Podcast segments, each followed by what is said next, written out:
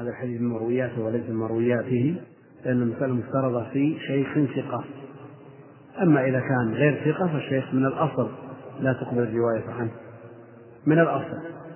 إن كان غير ثقة وهو بعد عصر التدوين سواء قال نعم أو لم يقل فيان. على ما قدمنا. وبه قطع الشيخ أبو إسحاق الشيرازي الصباغ وسليم الرازي وسليم بن أيوب من أئمة الشافعية. قال ابن الصباغ إن لم يتلفظ لم تجوز الرواية ويجوز العمل بما سمع عليه. وهل هناك تلازم بين العمل والرواية؟ يعني هل يعمل بما هل يعمل الشخص بما لم تكن له به رواية؟ نعم. لا تلازم بين العمل والرواية. افترض انك ما تروي الكتب. ووجدت حديث في صحيح البخاري. نعم. رواية منقطعة لكن العمل يلزم. وهذه المسألة تقدمت. ونقل فيها إجماعان متضادان. فابن خير العشبيلي نقل الإجماع على أنه لا يجوز لك أن تعمل. ولا تستدل ولا تحتج بحديث ليس لك به رواية. وابن برهان نقل الإجماع على خلاف ذلك. ولا تنقل الحديث من أي كتاب كان مالك رواية. قلت ولابن خير امتناع نقل سوى مرويه إجماع. لكن هذا الإجماع لا يلتفت إليه. بل العمل ما دام الخبر ثابت في الدواوين المعتبرة عند أهل الإسلام يجب العمل به وينقل ويستدل به ويقرع به الخصم وغير ذلك. فرع نعم. فرع قال ابن وهب والحاكم يقول فيما قرأ عليه الشيخ وهو وهو وحده حدثني فإن كان معه غيره حدثنا وفيما قرأه على الشيخ وحده أخبرني فإن قرأه غيره أخبرنا.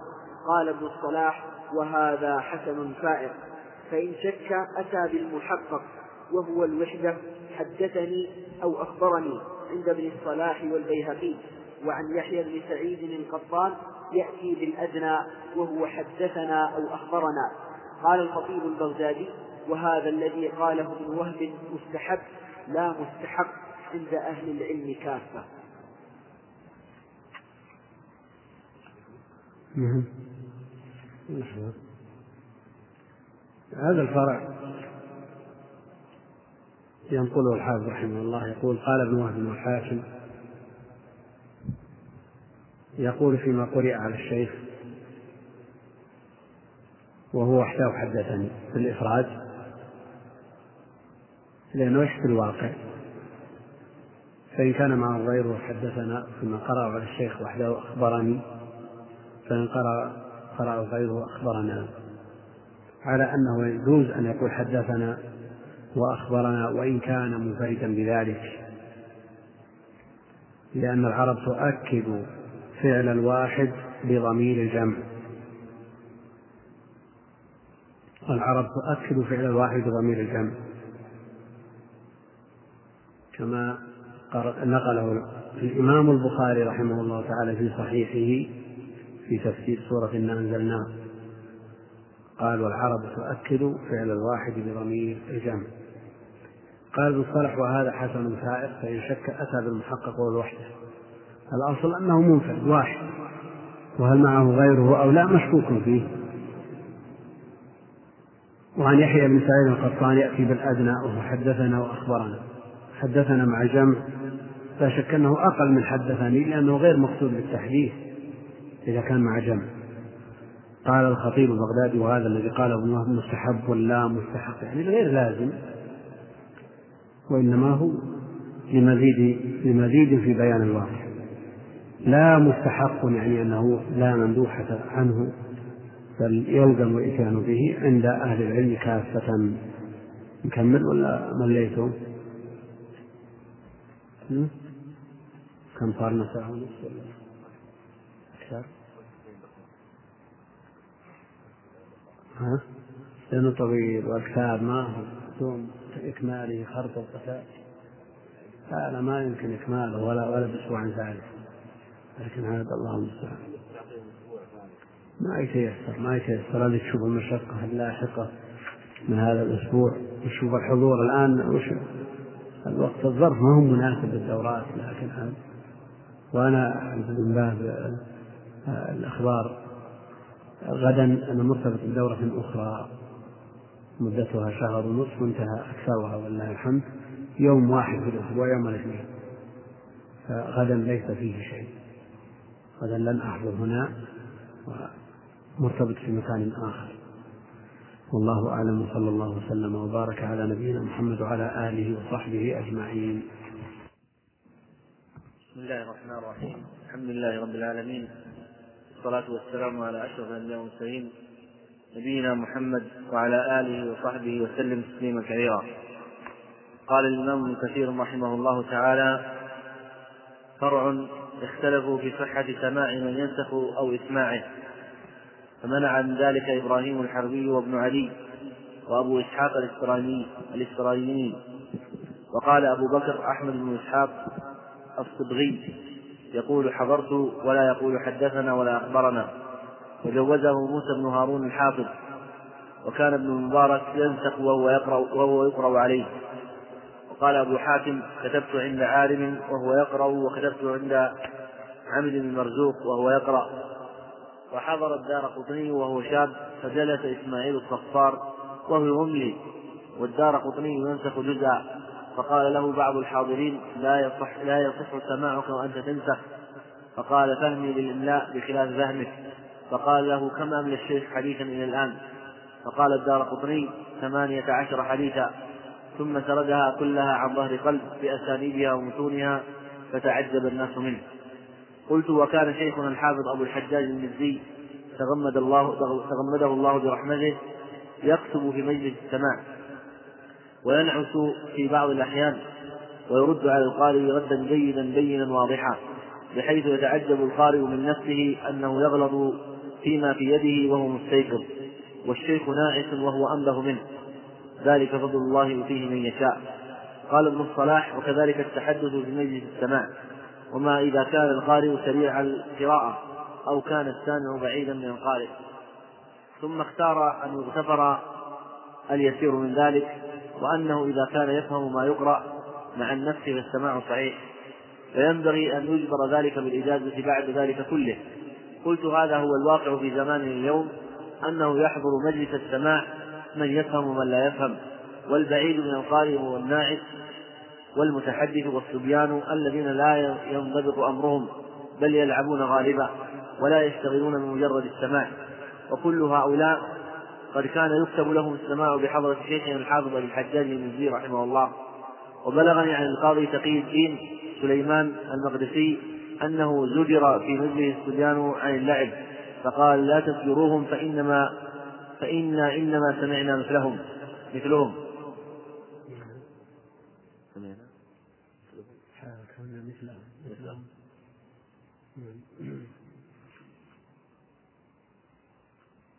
وقد روي عن الإمام العلم عبد الرحمن بن مهدي أنه قال يكفيك من الحديث شمه وكذا قال غير واحد من الحفاظ.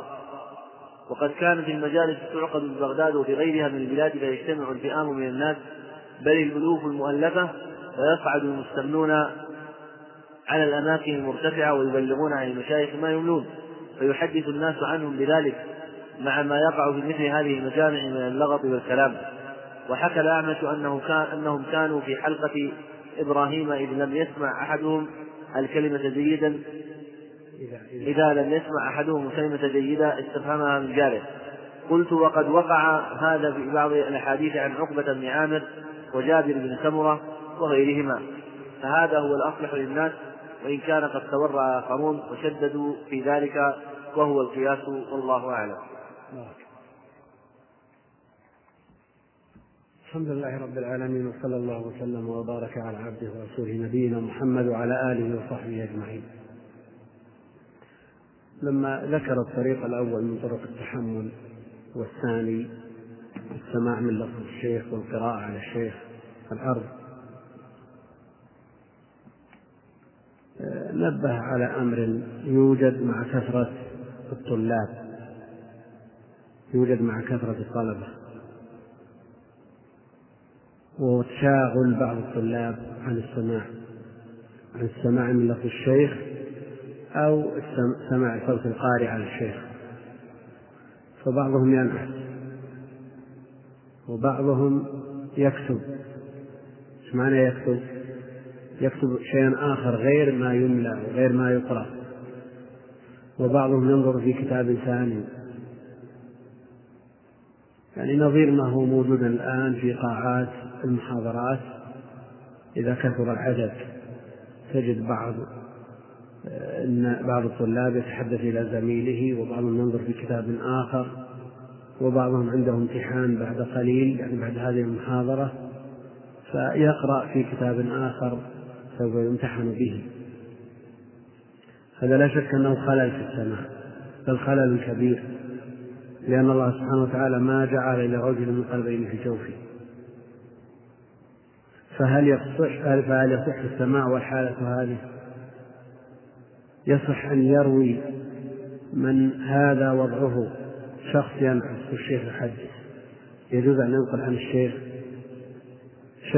شخص ينظر في كتاب آخر أو يكتب. يجوز أن يروي عن الشيخ في هذا الفرع. فيقول رحمه الله تعالى فرع اختلفوا في صحة سماع من ينسخ أو إسماعه فمنع من ذلك إبراهيم الحربي وابن عدي وابن إسحاق الإسرائيلي هذا هو الأصل الأصل في ذلك المنع. المنع. ويندر أن يوجد مثل هذا في عصور الرواية وإنما يوجد من هذا وصفه بعد أن استقرت السنة ودونت في الكتب وصار السماع والقراءة والعرض والإجازة وجميع طرق التحمل فائدتها مجرد بقاء سلسلة الإسناد. ولا يترتب عليها تصحيح ولا تضعيف. الأحاديث الثابتة ثابتة والمردودة مردودة والأمر مفروغ منه. فبعد أن دونت الأحاديث في الكتب وأثبت الثابت ونفي المردود تساهل الناس في التحمل والسماع. وحصل من كثير من الطلاب ما يحصل منع من ذلك جمع من العلم حتى في العصور المتأخرة وهذا هو الأصل. كيف تقول سمعت فلان وأنت مع جارك كان لك في قاعة أو في صالة أفراح في عرس؟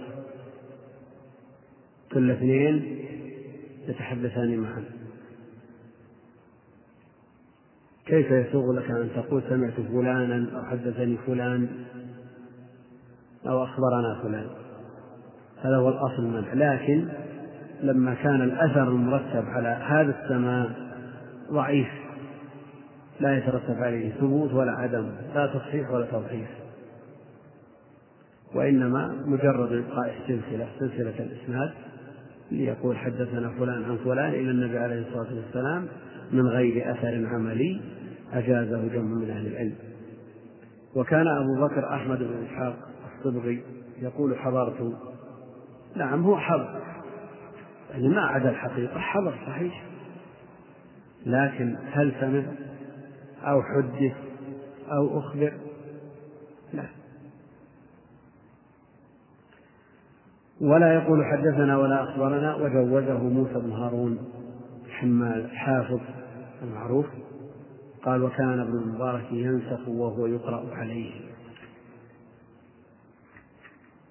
كيف ينتبه الشيخ الذي ينسخ والقارئ يقرأ عليه؟ نعم أفهام الناس تختلف ومداركهم متفاوتة. يوجد من ينتبه إلى أكثر من شخص يقرأ عليه في آن واحد ويرد على هذا ويقوم خطأ هذا. ويذكر عن الإمام المقرئ علم الدين السخاوي أنه يقرأ كان يقرأ عليه العشرة من الناس. من مواضع مختلفة من القرآن ويرد عليه يرد على كل واحد مسلم منه نعم الناس يتفاوتون في النباهة. وذلك فضل الله يؤتيه من يشاء. وبعض الناس بصدد سماع قراءة واحد شخص واحد ويفوته الشيء الكثير. قال أبو حاتم كتبت حديث عارم. عارم منه اسمه إيش؟ اسمه إيش عارم؟ ها؟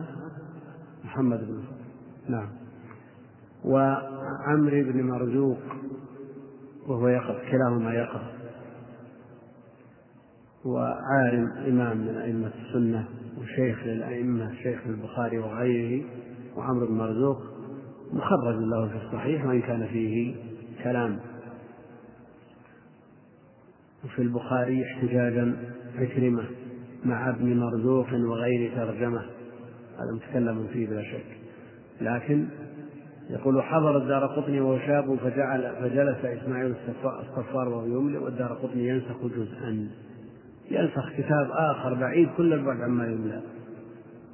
فقال بعض الحاضرين لا يصح سماعه يظن أن الدار قطني مثله إذا اشتغل بشيء غفل عن غيره. فقال له بعض الحاضرين لا يصح سماعك وأنت تنسخ. قال فهمي للإملاء بخلاف فهمك. فقال له كم من الشيخ حديثا إلى الآن؟ فقال الدار قطني ثمانية عشر حديثا. ثم سردها كلها عن ظهر قلب يعني على ترتيبها برواتها بأسانيدها ومتونها. ما أخل بكلمة. فتعجب الناس منه والله أعلم. ذلك فضل الله يؤتيه من يشاء وكان شيخنا يقول حافظ بن كثير رحمه الله كان شيخنا الحافظ أبو الحجاج المزي وله به عناية. المزي له عناية بن كثير وابن كثير ملازم للمزي. حافظ المزي أهل لأنه لازم وإن كان عاد الحافظ بن كثير معه هو زوج بنت المزي. ويعتني به كثيرا رحمه الله. تغمده الله برحمته يكتب في مجلس السماع وينعس في بعض الأحيان ويرد على القارئ ردا جيدا بينا واضحا وهو ينعس. بحيث يتعجب القارئ من نفسه أنه يغلط فيما في يده وهو مستيقظ والشيخ ناعس وهو أنبه منه ذلك فضل الله يؤتيه من يشاء. من اهتم بشيء عرفه وأتقنه وضبطه ولم يغفل عنه بحال. وصار على ذكر منه في سائر الأحوال. من كان زيد عنه النظر في كتاب الله وقراءة القرآن ويردده ويهد به فإنه لا ينساه. ولو خلط في آخر عمره ولو اختلط يعني ولو هجر على اصطلاح بعض الناس ولو حصل له ما حصل من إغماء وقد سمع من يقرأ القرآن واضحا وهو بالعناية المركزة. ما يسمع ما حصل ولا ينطق بكلمة. لماذا؟ لأن القرآن اختلط بلحمه ودمه. ويذكر عن أشخاص لزموا الأذان عشرات السنين أربعين خمسين سنة ثم صاروا في أواخر أعمالهم ما يفقهون شيء. إذا جاء وقت الأذان أذن وسمع منه أذان واضح. هناك وقائع وحوادث كثيرة من هذا النوع. شيخ من شيوخنا حصل له حادث أدخل العناية. ما يعرف أحد ولا يسمع ولا يبصر ولا ينطق بكلمة. والقرآن يسمع منه واضح تماما. ولا شك أن هذا دليل على أو برهان على حسن الخاتمة ونعرف شخصا أقرأ القرآن ستين سنة أو أكثر. ومات فجأة وهو ينتظر طلوع الشمس ورأسه في المصحف. المصحف في حجره ورأسه على المصحف. وينتظر طلوع الشمس. نسأل الله للجميع حسن الخاتمة. على كل حال من اعتنى بشيء واهتم به يدركه إدراكا بينا ويكون على ذكر منه في جميع أحواله. فلا يتعجب أن ينعس الشيخ ويرد على القارئ.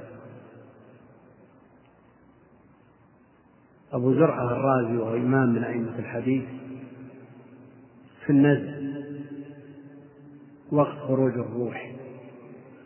هابوا أن يلقنوه هابوا أن يقولوا له قل لا إله إلا الله. إمام كبير. كأن الحاضرين قالوا كيف نلقن هذا إمام كبير ما يحتاج إلى تلقين. فتحايل بعضهم وجاء بحديث التلقين فقلب إسناده. قلب الإسناد جعل الأول الثاني والثاني الثالث وهكذا. الشيخ في النزل.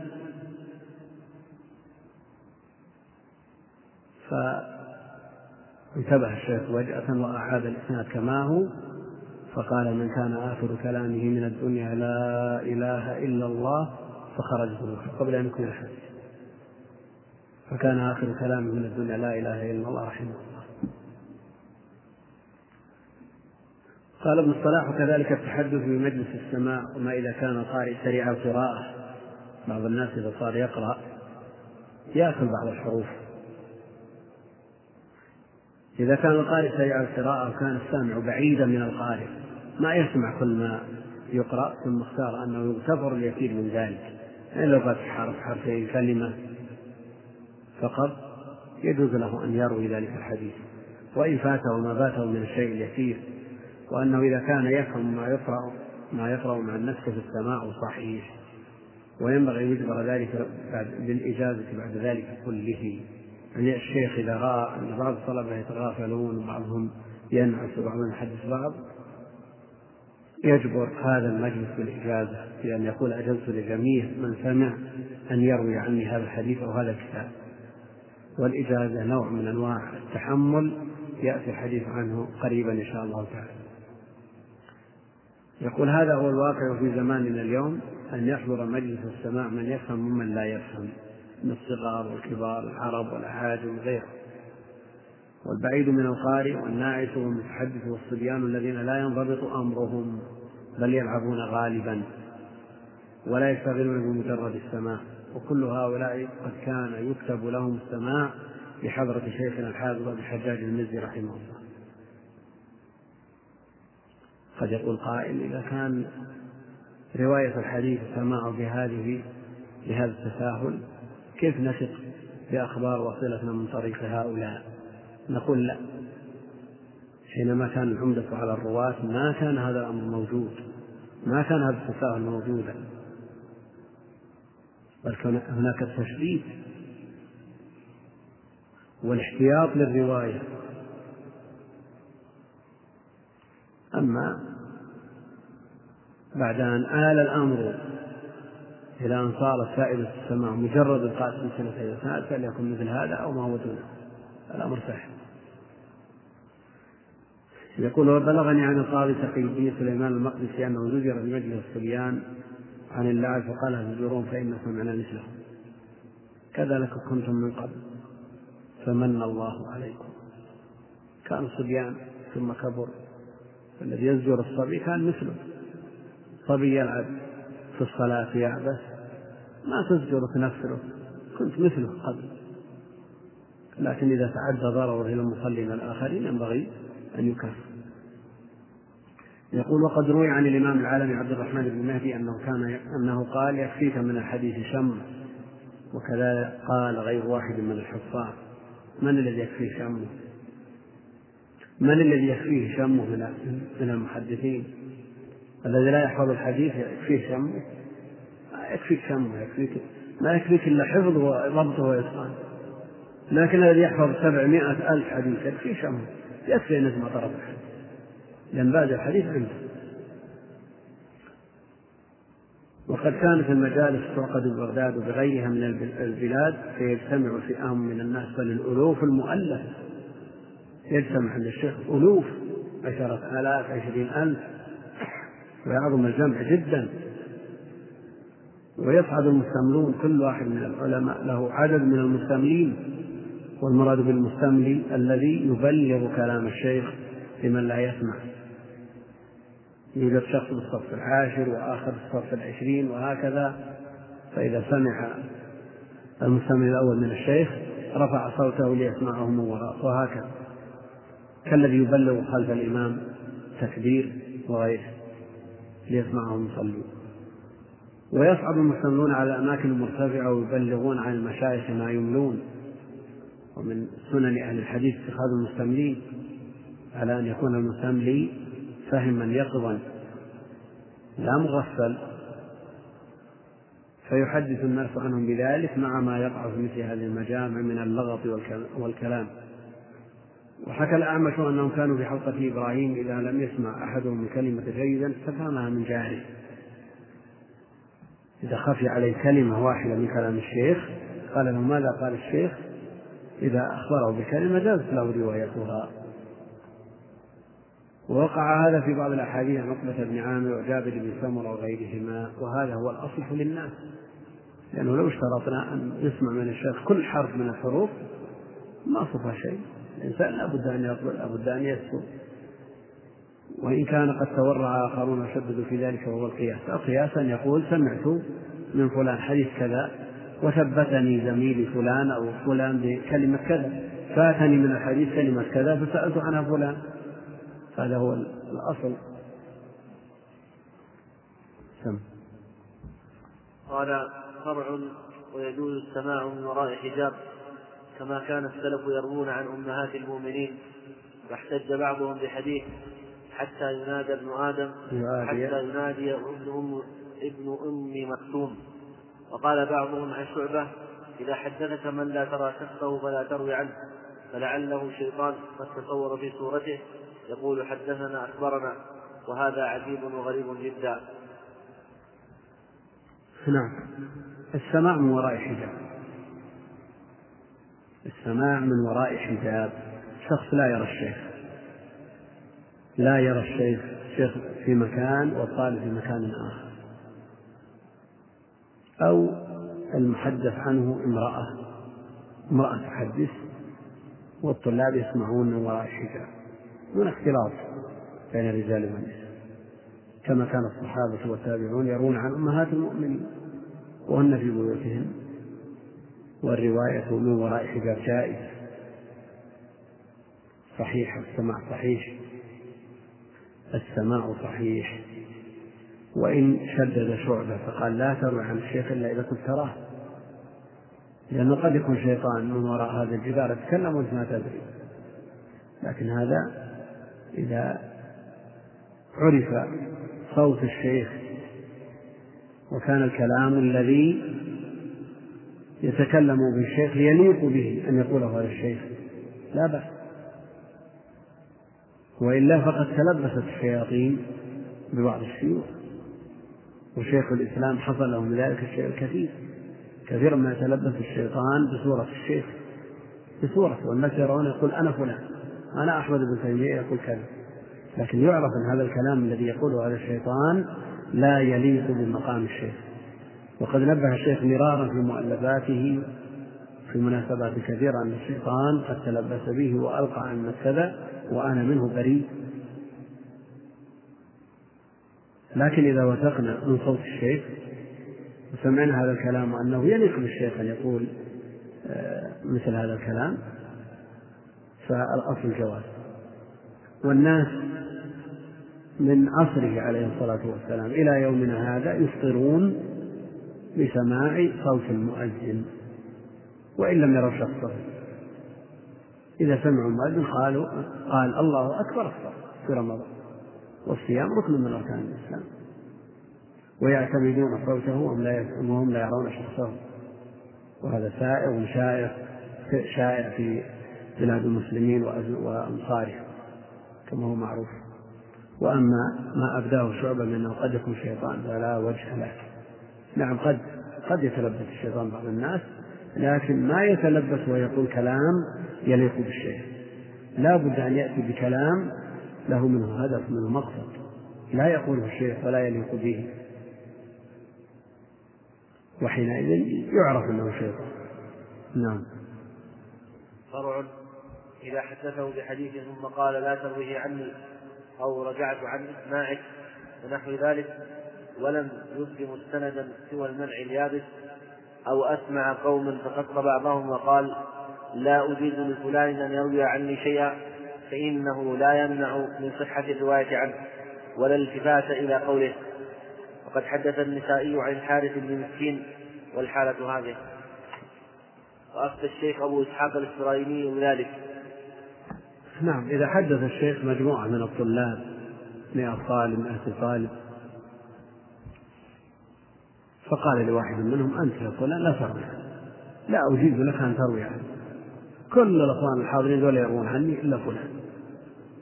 وش السبب؟ أبدا أنا حر. نقول لا أنت حر. الحديث ما هو ملكك سمع منك يروي عنك.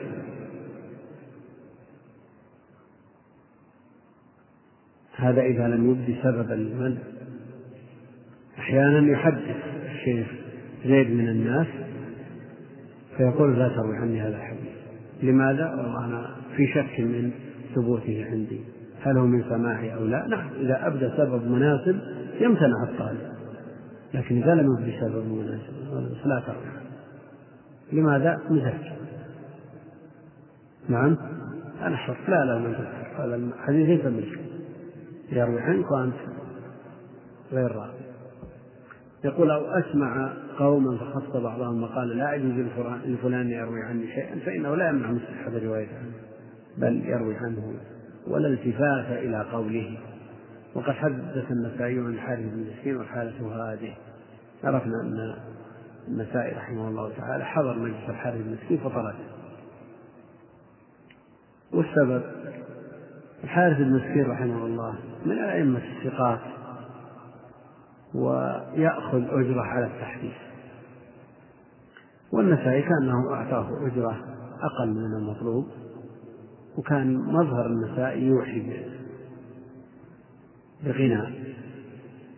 فالشيخ كأنه فقال ما دفعه له فقال لا تسمع لا أجيبك فذهب الإمام النسائي رحمة الله عليه وجلس خلف أسطوانة وراء عمود صار يسمع الحديث ويحدث عن ولم تنع مع هذا المذهب.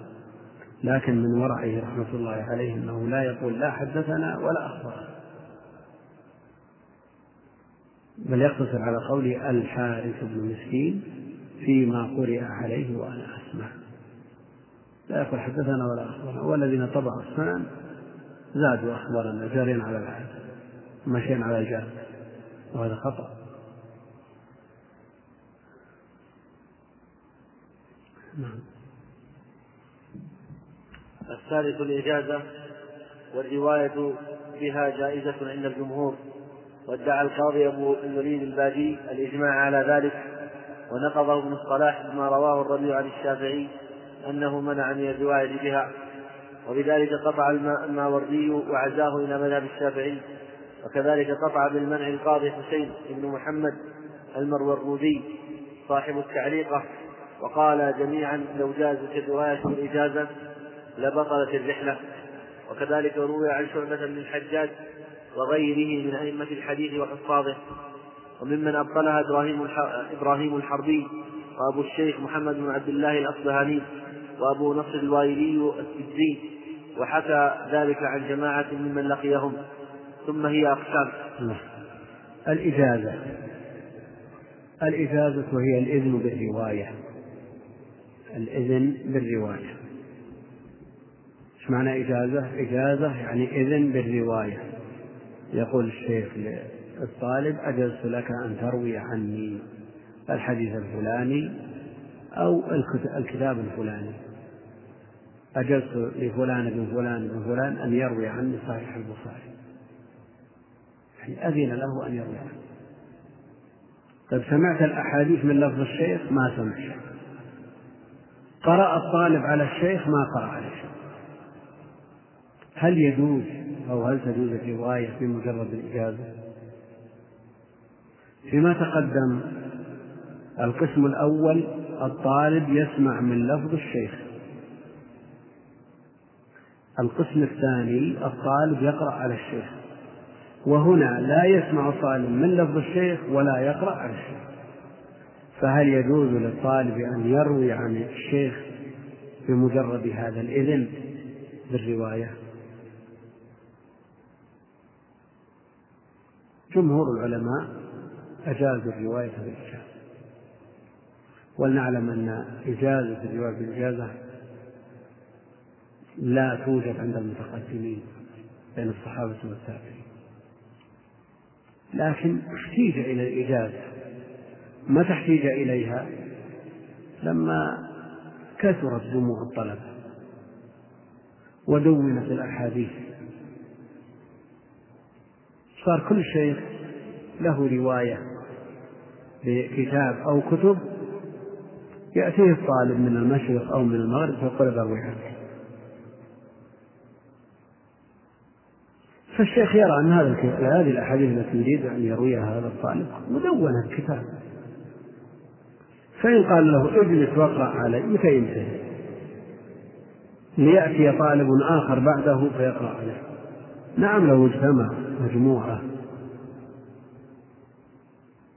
يستحقون أن يجلس لهم الشيخ لا بأس لكن يجي طالب يقرأ صحيح البخاري يبي كم كم سنة. ثم ينتهي هذا ويجي بعده شخص آخر وإذا يقول أبي البيهقي وإذا يقول أبي النسائي وإذا يقول مرة ينتهي قبل ذلك. لما رأوا أن الرواية بالسماع والقراءة على الشيخ مما يعثر جدا أجازوا الإجازة. وأذنوا بالرواية المطلق الإذن بالرواية. فإذا قال الشيخ أذنت لك أن تروي عن الساعة من المشرق مدخل المشرق يروي عن الشيخ شيخ ذي الحجاز. يروي عن صحيح البخاري يقول يلا توكل على الله. أروي عن صحيح البخاري. طيب ما سمعت من لفظك ولا قرأت عليه؟ قال أبدا أذنت لك أن تروي عنه جمهور العلماء أجازوا ذلك وادعى أبو الوليد الباجي الاتفاق على ذلك. أن الرواية بالإجازة جائزة بالاتفاق. لكن هذا الاتفاق فيه نظر هذا الإجماع منقوض لوجود الخلاف. الإمام الشافعي منع الرواية منع الرواية بالإجازة. وقطع بذلك الماوردي وهو من أئمة الشافعية وعزاه إلى مذهب الشافعي وعرفنا أنه من لفظه رحمه الله. قطع بذلك جمع من الشافعية وقالوا مذهب الإمام الشافعي لا يوجد رواية بالإجازة وألل بعضهم ذلك أنه لو جازت الرواية بالإجازة لبطلت الرحلة ما أحتاج تجي من المشرق ترحل إلى الحجاز أو العكس لتروي أحاديث. أعرف أن جابر سافر.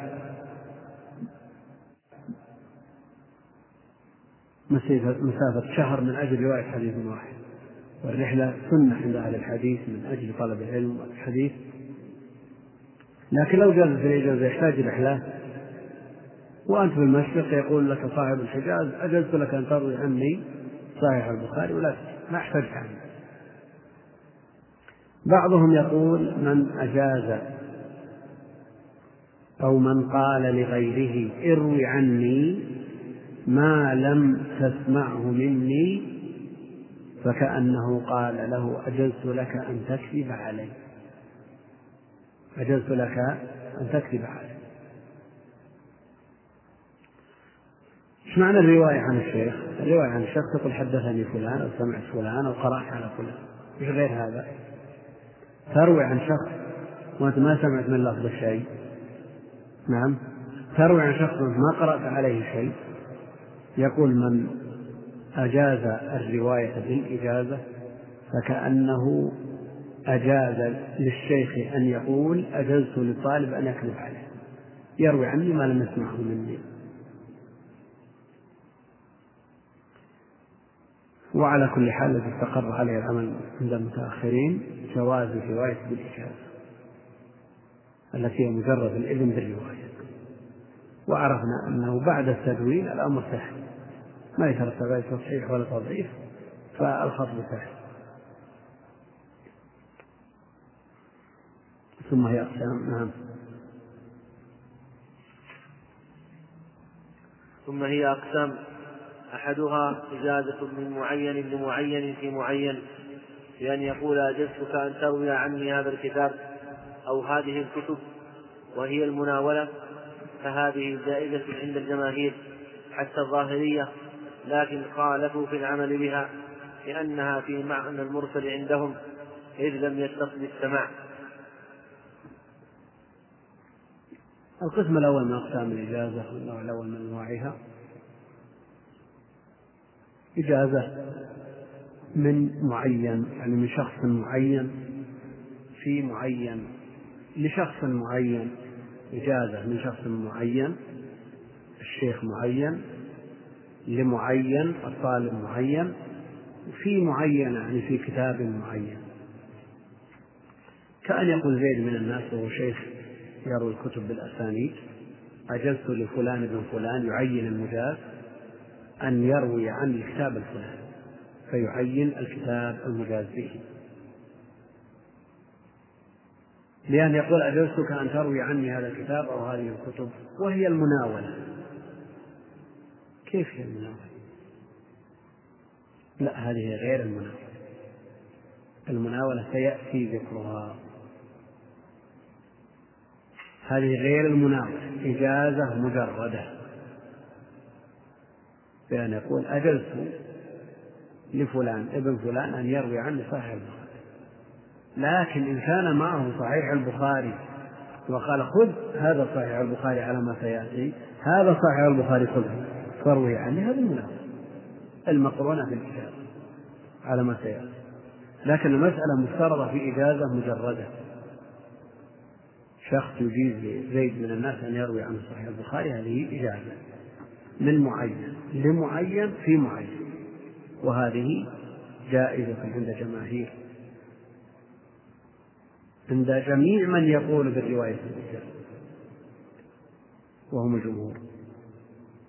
الظاهرية الذين يقولون لا تصح الإجازة ويمنعون الإجازة وبالحزم يشدد في الإجازة. يقول يعمل بها خالفوا في العمل بها لأن في معنى المرسل عندهم إذ لم يتصل السماع الرواية منقطعة في مثل هذه الإجازة عند الظاهرية لكن العمل بها العمل بها لا بأس. تعمل لأن الكتاب ثابت من غير طريق. فهل يلزمك أن تأتي بسند متصل إلى البخاري لتعمل بحديث في صحيح البخاري؟ ما يلزم وأشرنا إلى هذا سابقا وعلى كل حال هذه أعلى أنواع الإجازة والذين يجيزون الإجازة متفقون على صحة هذا النوع. نعم. الثاني إجازة لمعين في غير معين. مثل أن يقول أجزت لك أن تروي عني ما أرويه أو ما صح عندك من مسموعات ومصنفات وهذا مما يجوزه الجمهور أيضا رواية وعملا. إجازة من معين شخص معين لشخص معين لكن الكتاب غير معين. مثل أن يقول أجزت لك أن تروي عني ما أرويه أو ما صح عندك من مسموعاتي ومصنفاتي. هذه هذا النوع من الإجازة يحتمل أمرين. الأمر الأول أن يكون المجاز به غير المعين يؤول إلى التعيين. الاحتمال الثاني أن لا يؤول إلى التعيين. فإن كان يؤول إلى التعيين أجلت لك أن تروي عني ما أرويه. الذي ترويه الذي يرويه الشيخ معين. مهما بلغ من الكثرة يؤول إلى التعيين. يمكن الآن وقت الإجازة ما هو معين لكن بالتتبع يتعين. أو ما صح عندك من مسموعاتي ومصنفاتي يؤول إلى التعيين ويؤول إلى العلم.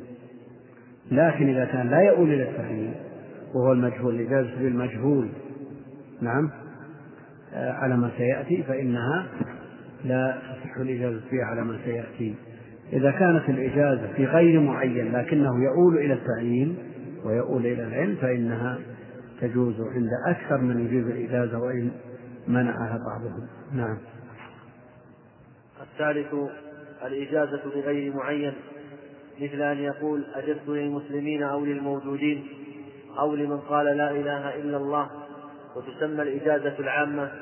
وقد اعتبرها طائفة من الحفاظ والعلماء فممن جوزها الخطيب البغدادي ونقلها عن شيخه القاضي أبي الطيب الطبري ونقلها أبو بكر أبو بكر الحازمي عن شيخه أبي العلاء الهمداني الحافظ وغيرهم من محدث المغاربة رحمهم الله.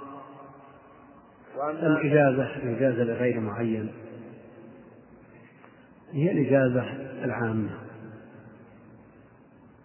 الإجازة العامة. أجزت لجميع المسلمين. أجزت للموجودين ممن هو على ظهر الأرض الآن. وشبيهة بالعامة أن يقول أجزت لأهل الإقليم الفلاني أجزت لأهل الهند أجزت لأهل مصر أجزت لأهل المغرب هذه شبه عامة. فالمجاز غير معين. أجزت لمن قال لا إله إلا الله هذه ضعيفة. والإجازة في أصل الرواية بها ضعف وتزداد ضعفا بمثل هذا التوسع. فإذا وقف على إجازة عند شخص يقول أجزت لمن قال لا إله إلا الله. مثل هذه الإجازة في غاية الضعف لأن الأصل في إجازة الإجازة فيه نظر. ولو كانت معين ولو كان الكتاب معين لأنها على خلاف الأصل. فالرواية إنما هي عن سماع من لفظ الشيخ أو عرض على الشيخ. لكن إجازة ما لم يسمع أو رواية ما لم يسمعه الطالب أو لم يقرأه على الشيخ هذا على خلاف الأصل وأجيز للحاجة. فالأصل في إجازتها فيه ضعف وفي الاستدلال لجوازها غموض. فإذا حصل هذا التوسع مع ضعف الأصل لا شك أن الرواية في الإجازة العامة ضعيفة جدا.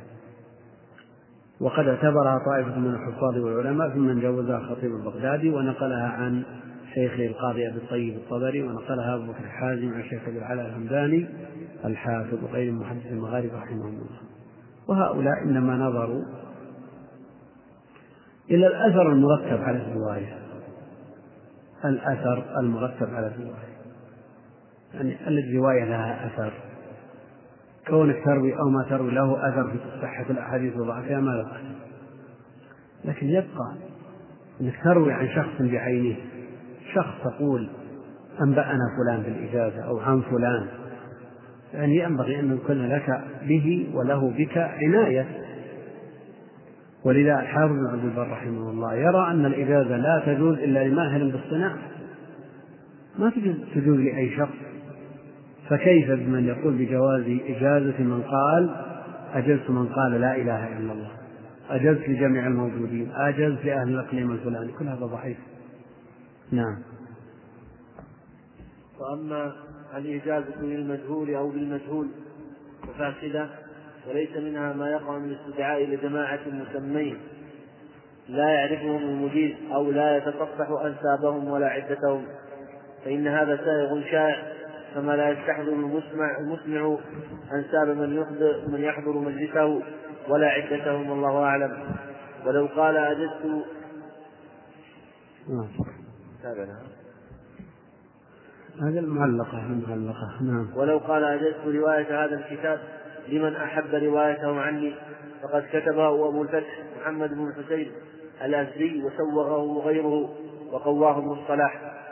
وكذلك لو قال أجزتك ولولدك ونسلك وعقبك رواية هذا الكتاب أو ما يجوز لي روايته فقد فقد جوزها جماعة منهم أبو بكر بن أبي داود. قال لرجل أجزت لك ولأولادك ولحبل الحبل ولحبل الحبلة. وأما لو قال أجزت لمن يوجد من بني فلان فقد حكى الخطيب جوازها عن القاضي أبي علاء ابن الفراء الحمداني وأبي الفضل بن عمروس المالكي. وحكاه ابن الصباغ عن طائفة ثم ضعف ذلك. قال هذا يبنى على أن الإجازة إذن أو محادثة. وكذلك ضعفها ابن الصلاح وأورد الإجازة للطفل الصغير الذي لا يخاطب مثله. وذكر الخطيب أنه قال للقاضي مثله. الذي لا يخاطب مثله. وذكر الخطيب أنه قال للقاضي أبي الطيب إن بعض أصحابنا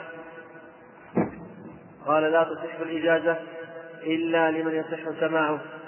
قال فقال قد يجيز الغائب عنه ولا يصح سماعه منه ثم رجح الخطيب صحة الإجازة للصغير.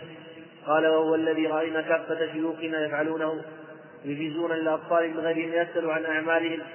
ولم نرهم أجازوا لمن لم يكن موجودا في الحال والله أعلم. ولو قال أجزت لك أن تروي ما صح عندك مما سمعته وما وما سأسمعه. فالأول جيد والثاني فاسد. وقد حاول ابن الصلاح تخريجه على أن الإجازة إذن كالوكالة. وفيما لو قال وكلتك في بيع ما تأملكه خلاف. وأما الإجازة بما يرويه إجازة فالذي عليه الجمهور الرواية بالإجازة على الإجازة وإن تعددت. وممن نص على ذلك الدار قطني وشيخه أبو العباس ابن عقدة والحافظ أبو نعيم الأصبهاني والخطيب وغير واحد من العلماء. قال ابن الصلاح ومنع من ذلك بعض من لا يعتد به من المتأخرين والصحيح الذي عليه العمل جوازه وشبهوا ذلك بتوكيل الوكيل. يقول رحمه الله الإجازة للمجهول بالمجهول الإجازة للمجهول. إجازة الشيخ للراوي المجهول أو بالمجهول. الذي لا يؤول إلى العلم. كان يقول أجزت لبعض الناس. أجزت لبعض الناس. أو يقول أجزت لفلان أن يروي عني بعض مسموعاتي. بعض الناس ما يمكن تحديثه. فلا يؤول إلى العلم. وبعض المسموعات لا يمكن أن تؤول إلى العلم. هذه هذا النوع من الإجازة فاسد. يقول وليس منها ما يقع في الاستدعاء جماعة مسمين لا يعرفهم المجيز أو لا يتصفح أنسابهم ولا عدتهم. فإن هذا سائغ شائع كما لا يستحضر المسمع أنساب من يحضر مجلسه ولا عدتهم الله أعلم. تكتب قائمة فيها عشرة طلاب عشرين ثلاثين مئة ألف طالب. يكتبون للشيخ استدعاء إيش معنى استدعاء؟ خطاب. يطلبون منه أن يجيزهم ثم يكتبون وكتبه أو مقدمه فلان وفلان وفلان وفلان يسردون قائم قالوا أو كذا. هل يشترط أن يكون الشيخ يعرف هؤلاء؟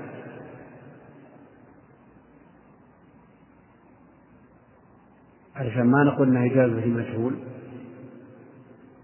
يلزم أن يتصفح أسماءهم ويعرفهم.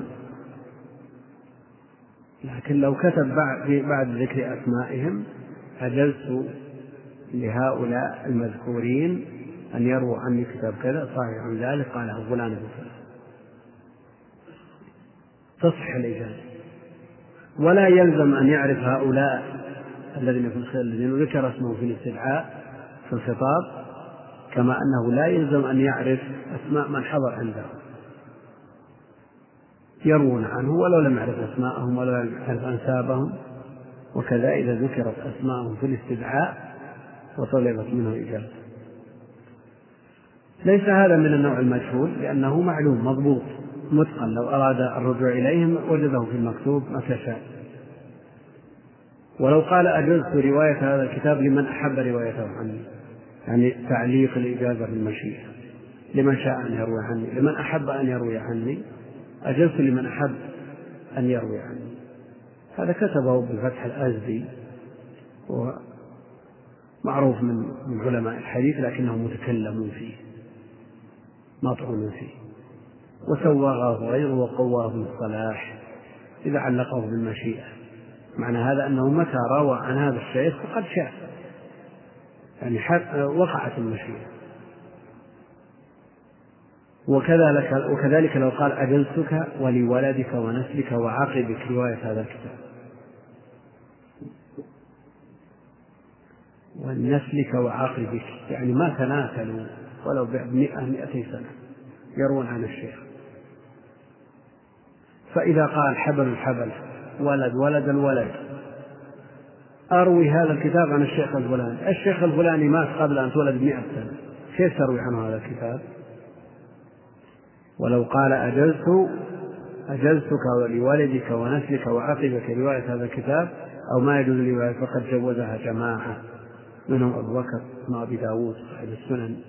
قال رجل أجلت لك ولأولادك والحبل حبل كل هذا توسع. توسع في باب الرواية غير مرضي غير مرضي أصلا. لأن رواية الإجازة في أصله ضعف فكيف يتوسع مثل هذا التوسع؟ وأما لو قال أجزت لمن يوجد من بني فلان هناك الإجازة لمن يولد تبعا للموجود. إجازة لموجود ولمعدوم تبعا لإيش؟ للموجود. هنا إجازة للمعدوم استقلالا وليست تبعا وهذه أقرب إلى المنع من تلك. يقول أما لو قال أجزت لمن يوجد من بني فلان فقد حكى الخطيب جوازها عن القاضي أبي يعلى بن فراء الحنبلي وأبي الفضل بن عمروس المالكي وحكاه ابن الصباغ عن طائفة ثم ضعف ذلك. أشك توجد شخص معدوم لمن سيولد لفلان قال وهذا هذا ينبني على أن الإجازة إذن أو محادثة. وكذلك ضعفها ابن الصلاح وأورد إجازة الطفل الصغير الذي لا يخاطب مثله. طفل أبو سنة أو سنتين. يخاطب مثله ما يخاطبه. وذكر الخطيب أنه قال للقاضي أبي الطيب إن بعض أصحابنا قال لا تصح الإجازة إلا لمن يصح سماعه. فقال قد نجيز الغائب عنه ولا يصح سماع الغائب عنه. يعني قياس الإجازة على السماع مع الفارق. قياس الإجازة على السماع قياس مع الفارق لأن الإجازة تصح مع عدم الحضور والسماع لا يصح إلا من حاضر. يسمع الكلام. ثم رجح الخطيب صحة إجازة للصغير. ثم قال إذا صححوا سماعه بمجرد الحضور ثم تقدم سماع الصبيان صححوا وهذا تبعا لما كررناه مرارا أن الفائدة من الرواية مجرد إبقاء سلسلة الإسناد. وأنه لا يترتب عليه لا تصحيح ولا تضعيف إذا يجيز لمن شاء ويأذن لمن شاء أن يروي عنه. ثم رجح الخطيب صحة الإجازة للصغير ثم قال وهو الذي رأينا كافة شيوخنا يفعلونه يجيزون للأطفال من غير أن يسألوا عن أعمارهم. يقول ولم نرهم أجازوا لمن لم يكن موجودا في الحال. تطلب إجازة لولدك ذلك الشيخ موجود صغير في المهد؟ نعم يجيب. لكن لا ما بعد وجد لعل الله يجيب لنا ولد يروي عنك. هذا ما أجازوا يقول ولم نرهم أجازوا لمن لم يكن موجودا في الحال. والله المستعان. ولو قال له أجزت لك أن تروي عني ما صح عندك مما سمعته وما سأسمعه. الشيخ يروي يروي البخاري ومسلم. وأبو داود والترمذي والنسائي وابن ماجه يروي الستة. لكن ليست له رواية في المسند ولا في البيهقي ولا مستدرك الحاكم ولا بالحبان ولا بالخزم يقول أن تروي الستة الآن عني وهذه الخامسة لأن هذا اللي جاء تحصيل الرواية. أجزت لك أن تروي عني ما صح عندك ما سمعته من الكتب الستة وما سأسمعه في المستقبل. أنا إلى الآن ما عندي رواية في الكتب الخمسة. لكن إذا صار لي رواية أجزت لك أن تروي من الآن فالأول جيد والثاني فاسد. كيف يأذن له بما لا يستطيع أن يرويه بنفسه؟ الشيخ نفسه ما يستطيع أن يروي ما عنده رواية. فكيف يأذن لغيره أن يروي عنه بما ليست عنده له به رواية؟ وقد حاول ابن الصلاة تخريجه على أن الإجازة إذن كالوكالة. يعني يصار لشخص وكيل يبيع عنه ويشتري له. أصدر وكالة اليوم تاريخ اليوم 15 سابع هذا الموكل له عقار بدأ يبيع. نعم بدأ يبيع من هذا العقار. انتهى هذا العقار الموجود وقت الوكالة.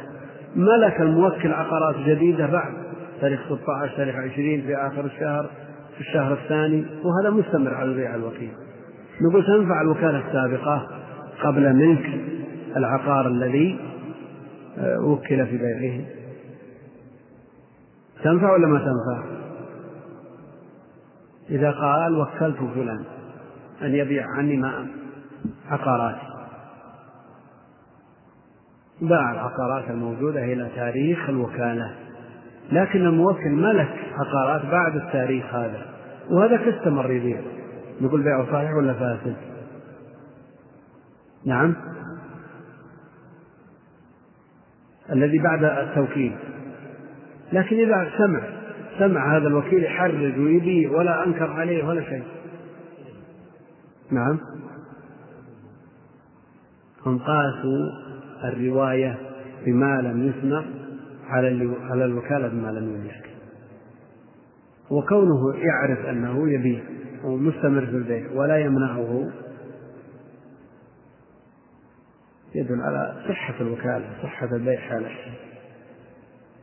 لو اقتصر على ما يوجد وقت الوكالة لمنعه من البيع. أنا ما وكلت إلا إلى تاريخ ما أملكه إلى إلى وقت تاريخ الوكالة. وعلى كل حال الأصل في الإجازة ضعيف ثم تزداد ضعف مثل هذا. هذا توسع غير مرضي. الإجازة بما يرويه إجازة. الشيخ يروي عن شيخه بإجازة وشيخه وشيخه يروي عن شيخه بإجازة وشيخ الشيخ يروي بإجازة هل تصح الإجازة على الإجازة بمعنى أن يكون في السند أكثر من إجازة أو لا يروي بالإجازة إلا ما صح سماعه من شيخه عن شيخه؟ أجازوا الإجازة على الإجازة أجازوا الرواية بالإجازة على الإجازة. يقول وأما الإجازة بما يرويه إجازة فالذي عليه الجمهور الرواية بالإجازة وقد اجتمع في بعض الأسانيد ست أجائز ست أجائز يعني ست إجازات. ومن نص وممن نص على ذلك الدار قطني شيخه أبو العباس بن عقدة حافظ بن عامر الأصبهاني والخطيب وغير واحد من العلماء. لأن إذا صحت لواحد تصح لشيخه تصح لشيخ شيخه وهكذا. قال ابن الصلاح ومنع من ذلك بعض من لا يعتد به من المتأخرين. والصحيح الذي عليه العمل جوازه شبه ذلك في توكيل الوكيل. يعني إذا جازت الرواية من زيد لعمر بالإجازة فلتجوز من عمرو لبكر في اللي يمنع نعم المناولة. القسم الرابع المناولة. فإن كان معها إجازة مثل أن يناول الشيخ الطالب كتابا من سماعه ويقول له اروي هذا عني ويملكه إياه أو يعيره لينسخه ثم يعيده إليه أو يأتيه الطالب بكتاب من سماعه فيتأمله. ثم يقول اروي عني هذا. ويسمى هذا عرض المناولة. وقد قال الحاكم إن هذا إسماع عند كثير من المتقدمين.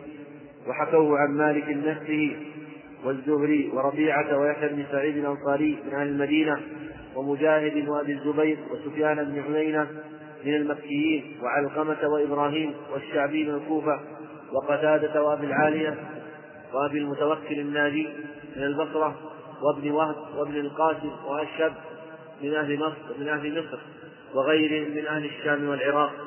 ونقله عن جماعة من مشايخه. قال ابن الصلاح وقد خلط في كلامه عرض المناولة بعرض القراءة. ثم قال الحاكم والذي عليه جمهور فقهاء الإسلام الذين أفتوا في الحرام والحلال أنهم لم يروا سماعا وبه قال الشافعي وأبو حنيفة وأحمد وإسحاق والثوري والأوزاعي وابن المبارك ويحيى بن يحيى والبويطي والمزني وعليه عهدنا أئمتنا وإليه ذهبوا وإليه نذهب والله أعلم. كم كم مرة أما إذا لم يملكه الشيخ الكتاب ولم يعره إياه فإنه منحط منحط عما قبله حتى إن منهم من يقول هذا مما لا فائدة فيه ويبقى مجرد إجازة. قلت أما إذا كان الكتاب مشهورا كالبخاري أو مسلم أو شيء من الكتب المشهورة فهو كما لو ملكه أو أعاره إياه والله أعلم. ولو تجردت المناولة عن الإذن بالرواية فالمشهور أنه لا تجوز الرواية بها. وحكى الخطيب عن بعضهم جوازها قال ابن الصلاح ومن الناس من جوز الرواية بمجرد إعلام الشيخ للطالب أن هذا سماعه أن هذا سماعه والله أعلم. ويقول الراوي بالإجازة أنبأنا فإن قال إجازة فهو أحسن. ويجوز أنبأنا وحدثنا عند جماعة المتقدمين. وقد تقدم النقل عن جماعة أنهم جعلوا عرض المناولة المقرون بالإجازة بمنزلة السماع. فهؤلاء يقولون حدثنا وأخبرنا بلا إشكال والذي عليه جمهور المحدثين قديما وحديثا أنه لا يجوز إطلاق حدثنا ولا ولا أخبرنا بل مقيدا وكان الأوزاعي يخصص الإجازة بقوله خبرنا بالتشديد. نعم. القسم الرابع من أقسام التحمل المناولة. إيش معنى المناولة؟ أن يناول أن يناول الشيخ الطالب الكتاب ويأذن له بروايته. يناول الشيخ الطالب الكتاب ويأذن له بروايته. يناوله إياه على سبيل التمليك يعطيه هبة أو بيع يبيع عليه أو إعارة يعيره إياه حتى ينسخه أو إجارة يؤجره إياه مدة. بمعنى أنه يمكنه من الكتاب. أما إذا لم يمكنه من الكتاب قال خذ صحيح البخاري فروي عني. يوم أخذه الطالب ناظر قال هات هذه مناولة؟ هذه مناولة لكن المناولة ما تنفع. بعضهم يقول لا فرق بين هذه المناولة والإجازة لكن إذا قال خذ صحيح البخاري فروي عني. تراه لك هدية. هذه مناولة. إذا قال خذ صحيح البخاري إعارة لمدة شهر فروي عني. هذه مناولة. خذ صحيح البخاري فروي عني. إجارة لمدة شهر كل يوم خمس. إجارة. هذه مناولة. إذا اقترنت بالإذن بالرواية. لكن إذا خلت عن الإذن قال خذ صحيح البخاري لك حديث من عنده. يجوز أن يروي عنه بمجرد المناولة بدون إذن في الرواية لا يجوز. لماذا؟ لأن باب الهبة والعطية والهدية خير باب الرواية. ولذا يقول الحافظ العراقي رحمه الله تعالى وإن خلت عن إذن المناولة قيل تصح والأصح باطلة. لا تصح الرواية بها وهنا يقول فإن كان معها إجازة مثل أن يناول الشيخ الطالب كتابا من سماعه ويقول له أروي هذا عني أو ملكه إياه أو يعيره لينسخه ثم يعيده إليه أو يأتيه الطالب بكتاب من سماعه فيتأمل ثم يقول أروي هذا عني. يأتي الطالب بالكتاب. وهذه صورة تحصل الشيخ يحتاج في بيع كتاب هذا الطالب يجد هذا الكتاب بالحراج بعد يشتري ثم يذهب للشيخ. هذا كتابك الشيخ ينظر في الكتاب ويتأمل. تأمل كتاب صحيح هذا كتاب احتجت بعد. خذوا بروه عنه. هذا عرض المناولة. بمعنى أن الطالب عرض الكتاب على الشيخ ثم أن الشيخ ناوله الكتاب. وهذا هذا النوع من العرض يختلف عن عن عرض القراءة. عرض القراءة الطالب يقرأ الكتاب على الشيخ. جواب العرض اللي هو القسم الثاني. هنا عرض مناولة يجد الطالب كتاب الشيخ يباع أو يصل إليه بأي طريقة من الطرق بإرث أو هبة أو هدية. ثم يحضره للشيخ يقول هذا كتابك يا شيخ. ثم يأخذ الشيخ فيتصفح يتأمله. يقول صحيح هذا كتاب وهذا كتاب. اروه عنه يناوله إياه فهذا عرض مناولة. أو يأتيه الطالب بكتاب من سماعه فيتأمله ثم يقول أروي عني هذا ويسمى هذا عرض مناولة. قد قال الحاكم أن هذا إسماع عند كثير من المتقدمين. وحكوه عن مالك نفسه والزهري وربيعة ويحيى بن سعيد الأنصاري وجمع من أهل العلم. قال ابن الصلاح وقد خلط في كلامه عرض المناولة بعرض القراءة. حينما قال الحاكم إن هذا إسماع عند كثير من المتقدمين يشير إلى إيش؟ إلى عرض المناولة والذي هو إسماع عند كثير من المتقدمين هو عرض القراءة وليس عرض المناولة هؤلاء الذين أجازوا الرواية في العرض صحيح هؤلاء أجازوا الرواية في العرض لكن هل مقصودهم عرض المناولة أو عرض القراءة؟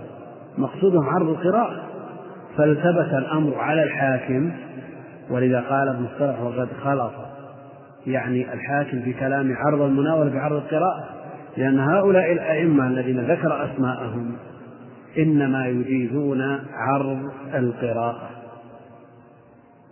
ويسمونه إسماع يعني حكم في حكم السماع من لفظ الشيخ. أما مجرد المناولة عرض المناولة يأتي الطالب بالكتاب ويعيد الشيخ إليه هذا إسماع عند هؤلاء الأئمة لا. ما يمكن يصير إسماع عند هؤلاء الأئمة لأن فيهم متشدد منهم من لا يريد الإجازة أصلا. فهذا هو سبب الخلق أجازوا العرض فحمله على عرض المناولة وهو في الحقيقة المراد عرض القراءة. ثم قال الحاكم والذي عليه جمهور فقهاء الإسلام الذين أفتوا بالحرام والحلال أنهم لم يروه سماعا صحيح ما رأوا سماعا حتى ولا الذين ذكرت يا حاكم لم يروه سماعا لكن أنت كتبت عليك الأمر. وبه قال الشافعي وابو حنيفة وأحمد واسحاق والثوري والأوزاعي وابن المبارك كيف تذكر هؤلاء أنهم لا يرون أسماءهم كتب عن عن نظرائهم من الأئمة وتقول عليه جمهور فقهاء الإسلام؟ كيف فقهاء الإسلام من ذكرت ممن يجيد مالك والزهري وربيعة أئمة كبار إلا ما اختلط على الحاكم الأمر؟ ويقول عليه عهدنا أئمتنا وإليه ذهبوا وإليه نذهب. صحيح. هو الحق في هذه المسألة. أن عرض المناولة ليس بإسماع. عرض المناولة ليس بإسماع. بل هو مجرد إذن بالرواية. يقول أما إذا لم يملكه الشيخ الكتاب ولم يعره إياه فإنه محط عما قبله يعني لم يمكنه من النسخة. عنده البخاري. جاء طالب البخاري عنده بالدالوب. قال الشيخ هذا صحيح البخاري.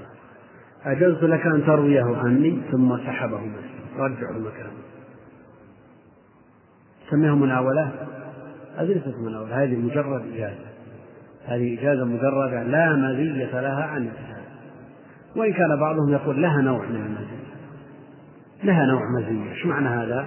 أن الطالب شاف الكتاب ورآه أحسن مما لو لم يرى شيئا. نعم يقول لها نوع مزية. إن منهم من يقول هذه هذا مما لا فائدة فيه ويبقى مجرد إجازة. يقول قلت أما إذا كان الكتاب مشهورا كالبخاري ومسلم أو شيء من الكتب المشهورة فهو كما لم ملكه أو عاره إياه. شو الفرق بين أن يشتري الشيخ مئة نسخة من صحيح البخاري؟ نعم يشتري مئة نسخة من صحيح البخاري. وكل ما جاء طالب من طلاب العلم يناوله البخاري من النسخ الموجودة هذه. يقول أجازت لك خذ نسخة أجازت لك أن تروي عني صحيح البخاري. هذه يسميها إيش؟ مناولة. لكن وش الفرق بين هذه النسخة والتي في المكتبات؟ تباع طبعة واحدة ما تكتب. كتاب مشهور بين الناس معروف. يعني هل لها ميزة هذه المناولة؟ نعم كانت هذه النسخة بخط الشيخ وتعليقه وإثبات سماعات ومقابلات لها ميزة. لكن نسخة طبعت منها المطابع ألوف مؤلفة لها ميزة. نعم له حق عليك وله معروف عليك هذاك الكتاب لكن يبقى أن لها ميزة هذه. هذه النسخة التي هذاك إياها لها ميزة؟ ليس لها ميزة عما في المكتبات إلا إذا كانت نسخة نادرة لما توجد في المكتبات صحيح. يقول ولو تجردت المناولة عن الإذن في الرواية فالمشهور أنه لا تجوز الرواية بها. وحكى الخطيب عن بعضهم جوازها قال ابن صالح ومن الناس من جوز الرواية بمجرد إعلام الشيخ الطالب أن هذا سمع سيأتي الرواية بمجرد الإعلام الإعلام نوع من أنواع التحمل سيأتي ذكره والخلاف فيه قوي طيب إذا روى بالإجازة ماذا يقول؟ هل يستطيع أن يقول سمعت فلان؟ إذا قال أجلت لك أن تروي عني صحيح البخاري هل يجوز أن يقول سمعت حديث الأعمال بالنيات من فلان؟ ويروي إجازة أو يقول حدثنا فلان أو أخبرنا فلان أو أنبأنا فلان.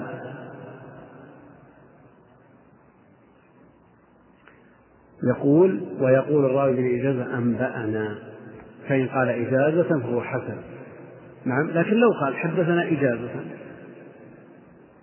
أو إذنا أو حد أو أخبرنا فيما أخبرني فيما أجازني به أو أنبأنا لأنه الاصطلاح قالوا أنبأنا ماشي في الإجابة.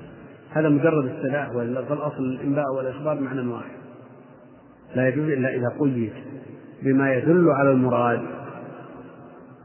وأن الرواية بالإجازة هم تجوزوا بأنبأنا وكثر استعمال عن عند المتأخرين فيما يرى بالإجازة وكثر استعمال عن في ذا الزمن. إجازة وهي بوصل ما قمن كثر استعمال عن في الزمن إجازة وهي بوصل ما قمن يعني جديرة وحرية في الوصل إذا جاءت بصيغة عن. يقول وقد تقدم فهو أحسن ويجوز أنبأنا وحدثنا عند جماعة من المتقدمين لكن الأولى أن يبين مراده. وطريقته في التحمل فيقول حدثنا وأخبرنا إجازة أو فيما أجاز لي أو فيما أذن لي وما أشبه ذلك. يقول وقد تقدم النقل عن جماعة أنهم جعلوا عرض المناولة المقرونة بالإجازة بمنزلة السماع المناولة عرض المناولة المقرونة بالإجازة بمنزلة السماع فهؤلاء يقولون حدثنا وأخبرنا بلا إشكال وعرفنا أن الحاكم وهن الحاكم وهن في ذكره العلماء الذين قالوا بأن عرض المناولة مثل عرض القراءة فهي اسمان هي ليست باسمان والذي عليه جمهور المحدثين قديما وحديثا أنه لا يجوز إطلاق حدثنا ولا أخبرنا بل مقيدا. مقيد بما يدل على الواقع بما يدل على حقيقة الحال. فيقول حدثنا إجازة أخبرنا إذنا أو ما أشبه ذلك. يقول وكان الأوزاعي يخصص الإجازة بقوله خبرنا بالتشديد. وهذا مجرد اصطلاح للأوزاعي فإذا جاء في إسناد يقول فيه الأوزاعي خبرنا فلان عرفنا أنه رواه بطريق الإجازة نعم. القسم الخامس المكاتبة. بأن يكتب إليه بشيء من حديثه فإن أذن له في روايته عنه فهو كالمناولة المقرونة بالإجازة. وإن لم تكن معها إجازة فقد جوز الرواية بها أيوب ومنصور والليث وغير واحد من الفقهاء الشافعية والأصوليين. وهو المشهور وجعلوا ذلك أقوى من الإجازة المجردة وقطع الماوردي بمنع ذلك والله أعلم. وجوز الليث ومنصور في المكاتبة أن يقول أن يقول أخبرنا وحدثنا مطلقا والأحسن الأليق تقييده بالمكاتبة. المكاتبة مفاعلة بين طرفين. يكتب الطالب إلى الشيخ بأن يكتب له ما بلغه من حديث في مسألة كذا مثلا فيكتب إليه الشيخ أو يكتب الطالب للشيخ أن يكتب له ما يرويه من طريق فلان أو من حديث فلان من الصحابة فيكتب له الشيخ. هذه مكاتبة. فإذا كتب الشيخ للطالب بحديث أو بأحاديث جاز للطالب أن يروي عنه هذه الأحاديث ولو لم يأذن له بروايتها. لكن أولى ما يقال أن يقول الطالب كتب إلي فلان بكذا. قال حدثنا فلان عن فلان. إلى آخره. وهذا النوع من الرواية موجود في الصحيحين وغيرهم. من الصحابة إلى التابعين من التابعين إلى أتباعهم ممن دونهم من شيوخ الأئمة. في البخاري كتب إلي محمد بن بشار قال فالرواية بالمكاتبة صحيح. ولو قال أخبرنا أو حدثنا فالإخبار سائر لأن الإخبار يحصل بغير المشافهة. يحصل بالمكاتبة يحصل بإشارة يحصل بنصب علامة أو أمارة أو كل هذا تحصل به الإخبار. فيجوز أن يقول أخبرنا لكن لو قال كتب إلي فلان. أو حدثني فيما كتب به إلي أو أخبرني فيما كتابة فهو أولى. نعم. القسم السادس إعلام الشيخ أن هذا الكتاب سماعه من فلان من غير أن يأذن له في روايته عنه. فقد سوغ الرواية بمجرد ذلك طوائف من المحدثين والفقهاء منهم ابن جريج وقطع, وقطع به ابن الصباغ واختاره غير واحد من المتأخرين. حتى قال بعض الظاهرية لو أعلمه بذلك ونهاه عن روايته عنه فله روايته كما لو نهاه عن رواية ما سمعه منه. إعلام الشيخ الطالب أن هذا الكتاب سمعه من فلان. يأتي الطالب إلى الشيخ وينظر في كتب الشيخ. ما هذا؟ هذا صحيح البخاري. أرويه من طريق فلان. أرويه من طريق فلان. مجرد إعلان يخبر الطالب أنه يروي هذا الكتاب عن طريق الشيخ الفلاني. يسوغ للطالب أن يروي هذا الكتاب عن هذا الشيخ عن شيخه مجرد إعلان. نعم. يعني مجرد كونك تدري أن فلان يروي عن فلان تروي عنه؟ لا. لا يجوز لك أن تروي. إعلام الشيخ أن هذا الكتاب سمعه من فلان من غير أن يأذن له في روايته عنه. سوغ الرواية بمجرد ذلك طوائف من المحدثين أو الفقهاء من ابن جريج اختار غير واحد اختار غير واحد من المتأخرين. حتى قال بعض الظاهرية لو أعلمه بذلك ونهاه عن روايته فله روايته كما لو نهاه عن رواية ما سمعه منه. طيب الظاهري رأيهم في الإجازة. إذا أذن له في الرواية يمنعون. فكيف يقول بعض الظاهرية لو أعلمه بذلك ونهى مجرد إعلام يروي عنه. الآن الظاهرية يمنعون الإجازة فكيف يجيزون الرواية بمجرد الإعلام؟ الإجازة فيها إعلام وفيها زيادة. فيها إعلام أنه يروي البخاري من طريق فلان. وفيها إذن له أن يرويه عنه. أما مجرد الإعلام ما في. يعني كونك مجرد, مجرد ما تدري أن فلان يروي الكتب عن فلان تروي عنه. مجرد أن أخبرك الشيخ له رواية بالكتب من طريق فلان تروي عنه لا شك أن الرواية بهذا الطريق ضعيفة. والله المستعان. نعم. القسم السابع الوصية بأن يوصي بكتاب له كأن يرويه لشخص. كان كان يرويه. كان يرويه لشخص. فقد ترخص بعض السلف في رواية الموصى له بذلك الكتاب عن الموصي وشبهوا ذلك بمناولته وبالإعلام بالرواية. قال ابن الصلاح قال ابن الصلاح وهذا بعيد وهو إما زلة عالم أو متأول إلا أن يكون أراد بذلك روايته عنه بالوجادة والله أعلم. الوصية شخص عنده كتب من مروياته. أراد السفر قال بدل ما أشيل هذه الكتب معي أعرضها للتلف. في فلان طالب علم يستفيد منها نعطيها إياه. أو حضرته الوفاة. وقال بدل ما توزع هذه الكتب وتباع بالحراج بضخة الأثمان ويمكن يتفرق كل جزء يصير في بيت تشعل هذه الكتب برمتها وتسلم للطالب الفلاني. طالب علم ينفع الله في الإسلام والمسلمين يستفيد من هذه الكتب. أوصى بكتبه لزيد من الناس. هل لزيد الموصى له أن يروي عن الموصي بمجرد الوصية. نعم. إذا آلت كتب زيد لعمر يرويها عنه من غير إذن في الرواية. يعني شو الفرق بين كونه يوصي بها إليه أو يروح يشتريها من السوق؟ وجدها تباع بحرج في يعني هل لهذه الوصية أثر في الرواية؟ ليس لها أثر في الرواية. وإن أجاز بعضهم الرواية بمجرد الإعلام وهذا كما قال المصطلح بعيد وهو إما زلة عالم أو متأول إلا أن يكون أراد بذلك الرواية مجرد الوجاد على القسم الثامن الذي سيأتي يعني إذا وجد كتب أو أحاديث بخط الشيخ الذي لا يشك فيه على ما سيأتي إن شاء الله تعالى. نعم القسم الثامن.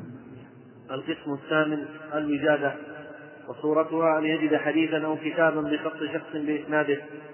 فله أن يرويه عنه على سبيل الحكاية فيقول وجدت بخط فلان حدثنا فلان ويسنده. ويقع هذا كثيرا في مسلم الإمام أحمد يقول ابنه عبد الله وجدت بخط أبي حدثنا فلان. ويسوق الحديث. وله أن يقول قال فلان إذا لم يكن فيه تدليس يوهم اللقي. قال ابن الصلاح وجاز وجازم بعضهم فأطلق فيه حدثنا أو أخبرنا وانتقد ذلك على فاعله. وله أن يقول فيما وجد من من تصنيفه بغير خطه ذكر فلان وقال فلان أيضا ويقول بلغني عن فلان فيما لم يتحقق أنه من تصنيفه أو مقابلة كتابه والله أعلم. قلت والوجادة ليست من باب الرواية إنما هي حكاية عما وجده في الكتاب. أما العمل بها فمنع منه طائفة كثيرة من الفقهاء والمحدثين أو أكثرهم فيما حكاه بعضهم. ونقل عن الشافعي وطائفة من أصحابه جواز العمل بها. قال ابن الصلاح وقطع بعض المحققين من أصحابه في الأصول بوجوب العمل بها عند حصول الثقة به. قال ابن الصلاح وهذا هو الذي لا يتجه غيره في الأعصار المتأخرة لتعذر شروط الرواية في هذا الزمان. يعني فلم يبق إلا مجرد وجادات. قلت وقد ورد في الحديث عن النبي صلى الله عليه وسلم أنه قال أي الخلق أعجب إليكم إيمانا؟ قالوا الملائكة.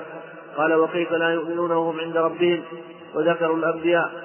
قال وكيف لا يؤمنون والوحي ينزل عليهم؟ قالوا ونحن. فقال وكيف لا تؤمنون بين أظهركم قالوا فمن يا رسول الله؟ قال قوم يأتون من بعدكم يجدون صحفا يؤمنون بما فيها. قد ذكرنا الحديث بإسناده ولفظه في شرح البخاري. ولله الحمد. فيؤخذ منه مدح من عمل بالكتب المتقدمة بمجرد الوجادة لها. والله أعلم. القسم الثامن وهو الأخير من أقسام التحمل الوجادة. فهي مصدر وجد يجد وجادة وله مصادر أخرى تختلف معانيها. كالوجه والوجدان والوجود والذي معنا الوجادة. إيش معنى وجادة؟ أن يجد حديثا أو كتابا كاملا فيه أحاديث بخط شخص لا يشك فيه وهذا الخط مسند يعني بإسناد الكاتب. إذا وجدت بخط شخص لا تشك فيه. إن كان من شيوخك قد أذن لك بالرواية فلا إشكال. كان من شيوخك وأنت لا تشك في في خطه فلك أن تروي لكن إن كان بينك وبينه مفاوض. تعرف خط عالم من العلماء. وأنت لا تروي عنه. ولم يجز لك أن تروي عنه. ولم يأذن لك بالرواية عنه. بل لم تدرك عصره. أن تعرف خط ابن القيم أو شيخ الإسلام أو الشيخ محمد بن عبد الوهاب. أو غيرهم. وجدت بخطه الذي لا تشك شيخ الإسلام خطه معروف. وجدت. تقول قال شيخ الإسلام أو تقول حدثنا شيخ الإسلام أو تقول أخبرنا شيخ الإسلام أو تقول وجدت بخط شيخ الإسلام. يقول فله أن يرويه على سبيل الحكاية. فتقول وجدت بخط فلان. حد قال حدثنا فلان. ويسنده يعني الكاتب يذكر السند. ويقع هذا كثيرا من مسند الإمام أحمد كثيرا ما يقول عبد الله وجدت بخط أبي. وجدت بخط أبي. هذا متصل ولا منقطع؟ عندهم الوجادة الأصل فيها الانقطاع وفيها شوب اتصال. لكن إذا كان بخط شيخ ولا يشك فيه خط أبيه الذي لا يشك وأدركه وروى عنه أحاديث كثيرة. هي متصل. في مثل هذه الصورة متصل. وجدت بخط أبي قال حدثنا فلان ويسوق الحديث وله أن يقول قال فلان إذا لم يكن فيه تدليس يوهم اللطف. يعني وجدت بخط شيخ الإسلام رحمه الله. بخط شيخ الإسلام لا تشك أن هذا خط شيخ الإسلام. لك أن تقول قال قال شيخ الإسلام من خلال هذا الخط نعم. لك أن تقول ولا وجه لإيهام التدليس هنا. لماذا؟ لانتفاء المعاصرة كيف يوهم التدليس وأنت بينك وبين المفاوض سبعة قرون؟ هذا لا يوهم التدليس. لكن إذا أوهم التدليس وجدت مثلا خط الشيخ الشيخ ابن عثيمين مثلا أو خط الألباني مثلا رحم الله الجميع هل لك أن تقول قال الألباني من خلال خطه ألا يوهم أنك لقيت الألباني وسمعت منه هذا القول؟ نعم. الأولى أن تقول وجدت خط الشيخ فلان. لأن إطلاق القول يوهم اللقي. قال ابن الصلاح وجاز بعضهم وجازف بعضهم فأطلق في حدثنا أو أخبرنا وانتقد ذلك على فاعله. حدثنا؟ ومحدثك نعم. نعم الإخبار دائرة الإخبار أوسع من دائرة التحديث. لأن الإخبار يحصل بالمشافهة وبالمكاتبة وبنصب علامة نعم وبإشارة مفهمة. أما التحديث لا يحصل إلا بالمشافهة. فمن قال من حدثني من عبيدي بكذا فهو حر. واحد كتب له ورقة وأعطاه إياه. يعتق ولا ما يعتق؟ ما يعتق. لا يعتق لأن التحديث لابد أن يكون مشافه لكن لو قال من أخبرني بكذا فهو حر أخبره بكتابة أو بإشارة أو نص علامة نعم يعتق. لأن الإخبار يحصل بغير المشافهة على كل حال يقول وله أن يقول فيما وجد من تصنيفه بغير خطه ذكر فلان أو قال فلان. يعني مثل مثل المصنفات بغير الخط المطبوعات. وجدت كتاب مكتوب عليه تأليف فلان من فلان شيخ الإسلام ابن تيمية ابن القيم ابن قدامة. نعم. تنقل من هذا الكتاب وتقول قال فلان. إذا لم تشك بنسبة الكتاب إلى فلان. إذا أنت لم تشك بنسبة الكتاب إلى فلان لا بأس أن تقول قال فلان والنسخة مضبوطة موثقة. وإذا كانت الطبعة محرفة كيف تثق بهذه الطبعة وتنسب الكلام المحرف إلى المؤلف؟ لا.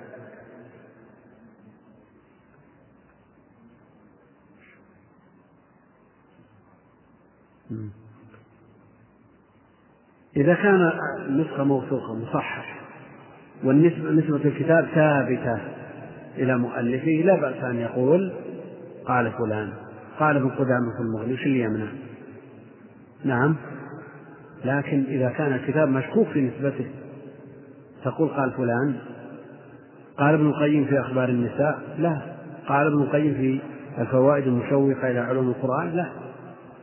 هذه الكتب لا تثبت نسبتها إلى ابن القيم. نعم. أحيانا يوجد كتاب بخط فلان.